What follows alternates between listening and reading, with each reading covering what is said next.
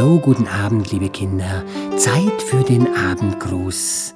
Räumt die Spielsachen weg und kuschelt euch schön warm ins Bettchen.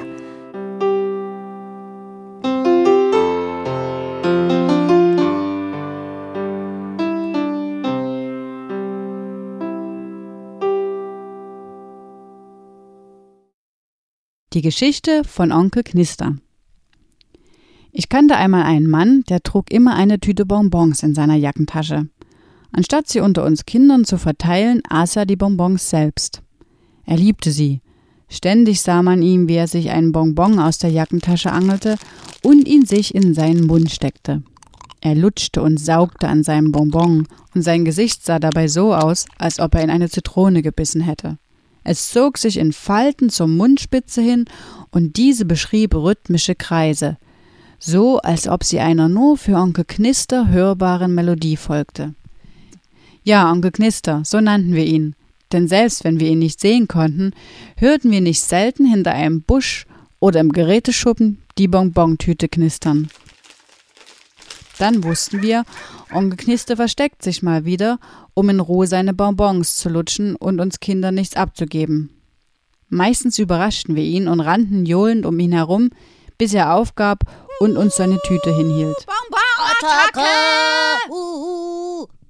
In ihr glänzte es bunt. Wir krapschten mit unseren schmutzigen Händen hinein und holten Fäuste voller in farbiger Folie gewickelte Bonbons heraus stopften sie in unsere Taschen und grapschten wieder in die Tüte. Das taten wir, bis sie leer war. Dann rannten wir weg. Die Folie knisterte beim Auspacken der Bonbons. Wir lutschten einen nach dem anderen. Sie schmeckten nach Sahne und Karamell. Über den Gaumen schoben wir sie mal in die rechte, mal in die linke Backe. Wenn die Bonbons an unseren Zähnen entlang klapperten, klang das wie Glasmurmeln, die auf einem Kachelofen kullerten. Einmal erwischte uns die Mutter meines Freundes Peter. Sie packte ihn und mich am Arm. Eine kleine Falte des Zorns kräuselte sich auf ihrer Stirn. Sie sagte, wir sollten Onkel Knister in Ruhe lassen. Er wäre traurig genug, weil er vor Jahren seine Frau verloren hätte. Wie verliert man denn seine Frau?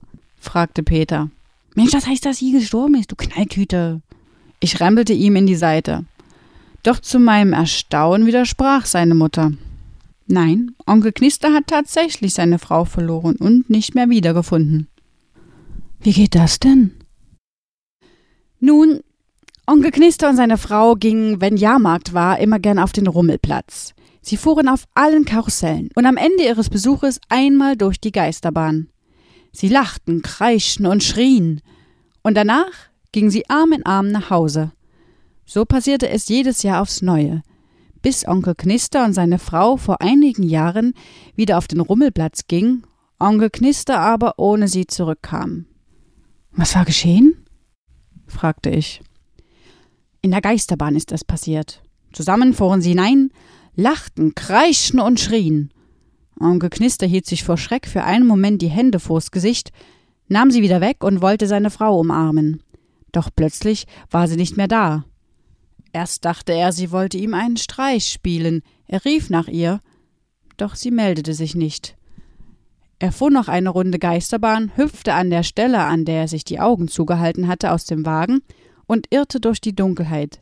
Er suchte sie hinter den fluoreszierenden Geisterattrappen, den Zerrspiegeln und den knorrigen Bäumen aus Pappmaché.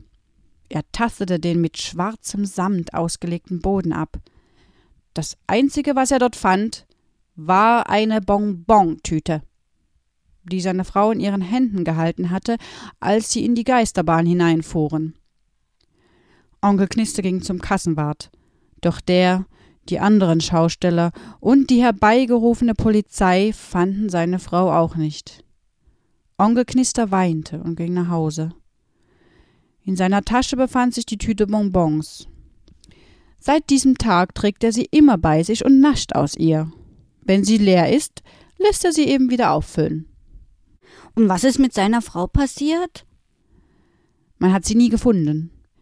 Onkel Knister hat die Suche irgendwann aufgegeben und ist seitdem nie mehr auf den Rummelplatz gegangen. Das ist aber traurig, sagte ich und sah Peter an. Peter nickte. Seht ihr? Und darum sollt ihr Onkel Knister in Ruhe seine Bonbons lutschen lassen. Peter und ich schlurften, Hände in den Hosentaschen am Bach entlang. Plötzlich blieb Peter stehen. Du, Anni, Ja? morgen ist doch wieder Jahrmarkt. Was hältst du davon, Onkel Knisters Frau zu suchen, sie zu finden und sie zu Onkel Knister zu bringen? Ich legte die Stirn in Falten. Aber wir wissen doch nicht mal, wie sie aussieht. Stimmt. Peter senkte seinen Blick. Wir marschierten weiter. Der Schotter knirschte unter unseren Sohlen. Mir kam eine Idee. Wir könnten ihn fragen, ob er mit uns mitkommt. Dann würden wir alle zusammen suchen. Aber du hast doch gehört, was meine Mutter gesagt hat. Onkel Knister geht nicht mehr auf den Rummelplatz, schon seit Jahren nicht mehr. Außerdem ist er uns bestimmt noch wegen der Sache mit den geklauten Bonbons böse. Aber wir können ihm doch sagen, dass wir ihm helfen wollen. Dann kommt er bestimmt mit. Na gut. Dann lass uns ihn fragen. Wo ist er eigentlich? Hast du ihn gesehen? Nee, auch nicht gehört. Wir fanden Onkel Knister im Wäldchen auf einem Jägerhochsitz. Als er uns sah, hätte er beinahe ein Bonbon verschluckt, aber wir klopften ihm so sehr auf den Rücken, dass das Ding wieder herausschoss. Du brauchst keine Angst mehr vor uns zu haben, Onkel Knister. Wir wollen dir keine Bonbons mehr wegnehmen. Wir wollen dir helfen, deine Frau zu finden. Onkel Knister zuckte zusammen. Ja, morgen ist Jahrmarkt und da dachten wir. Ich gehe nicht auf den Jahrmarkt, war seine knappe Antwort. Ach, Onkel Knister, wir haben dir gerade das Leben gerettet. Tu uns den Gefallen. Mhm. Komm doch mit, nur dieses eine Mal noch. Mhm. Bitte, Bitte, bitte. Mhm. Wenn's denn sein muss. Yippie! Juhu! Morgen um drei im Riesenrad. Geht klar, bis morgen, Onkel Bis morgen, Knister. Onkel Knister. Ja, ja.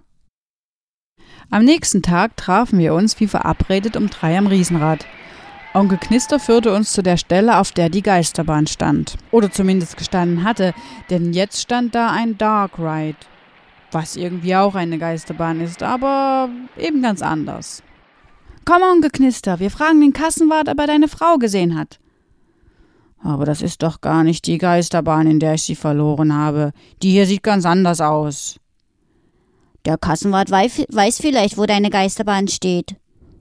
Die gibt's bestimmt schon lange nicht mehr. Ach komm schon, Onkel Knister. Bitte. Bitte. Na gut. Der Kassenwart, der sich als Kassenwartin herausstellte, kannte die alte Geisterbahn und erzählte, wie sie vor ein paar Jahren schließen musste, da sie den neuen Sicherheitsbestimmungen nicht mehr genügte. Man habe sie dann abgebaut und viele Einzelteile zum Bau des neuen Dark Ride verwendet. Ob sie eine Frau in der Geisterbahn gefunden hätten? Nein, nur fluoreszierende Geisterattrappen, Zerspiegel und Bäume aus Pappmaché. Keine Frau. Die Kassenwartin griff in eine Dose und holte eine Kugel im türkisfarbenen Folienmantel heraus. Es knisterte. Sie packte die Kugel aus und steckte sie in ihren Mund. Es war ein Bonbon. Das Gesicht der Kassenwartin zog sich in Falten zur Mundspitze hin und diese beschrieb rhythmische Kreise. Sie hielt uns die Dose hin. Peter und ich fischten uns einen Bonbon heraus. Meiner war in golden glänzendem Bonbonpapier eingewickelt. Peters glänzte moosgrün.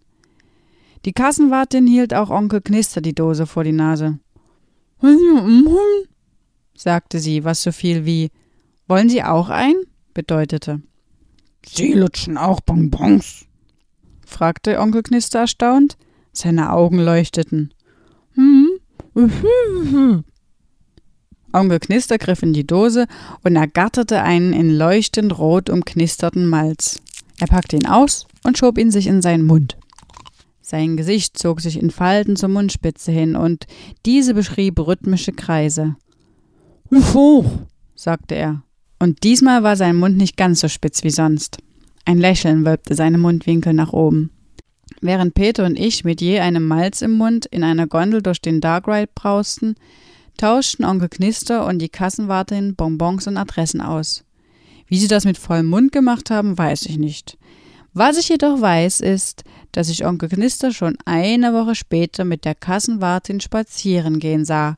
Sie hatten ihre Arme ineinander gehakt und die Hand knisterte in der Jackentasche des jeweils anderen.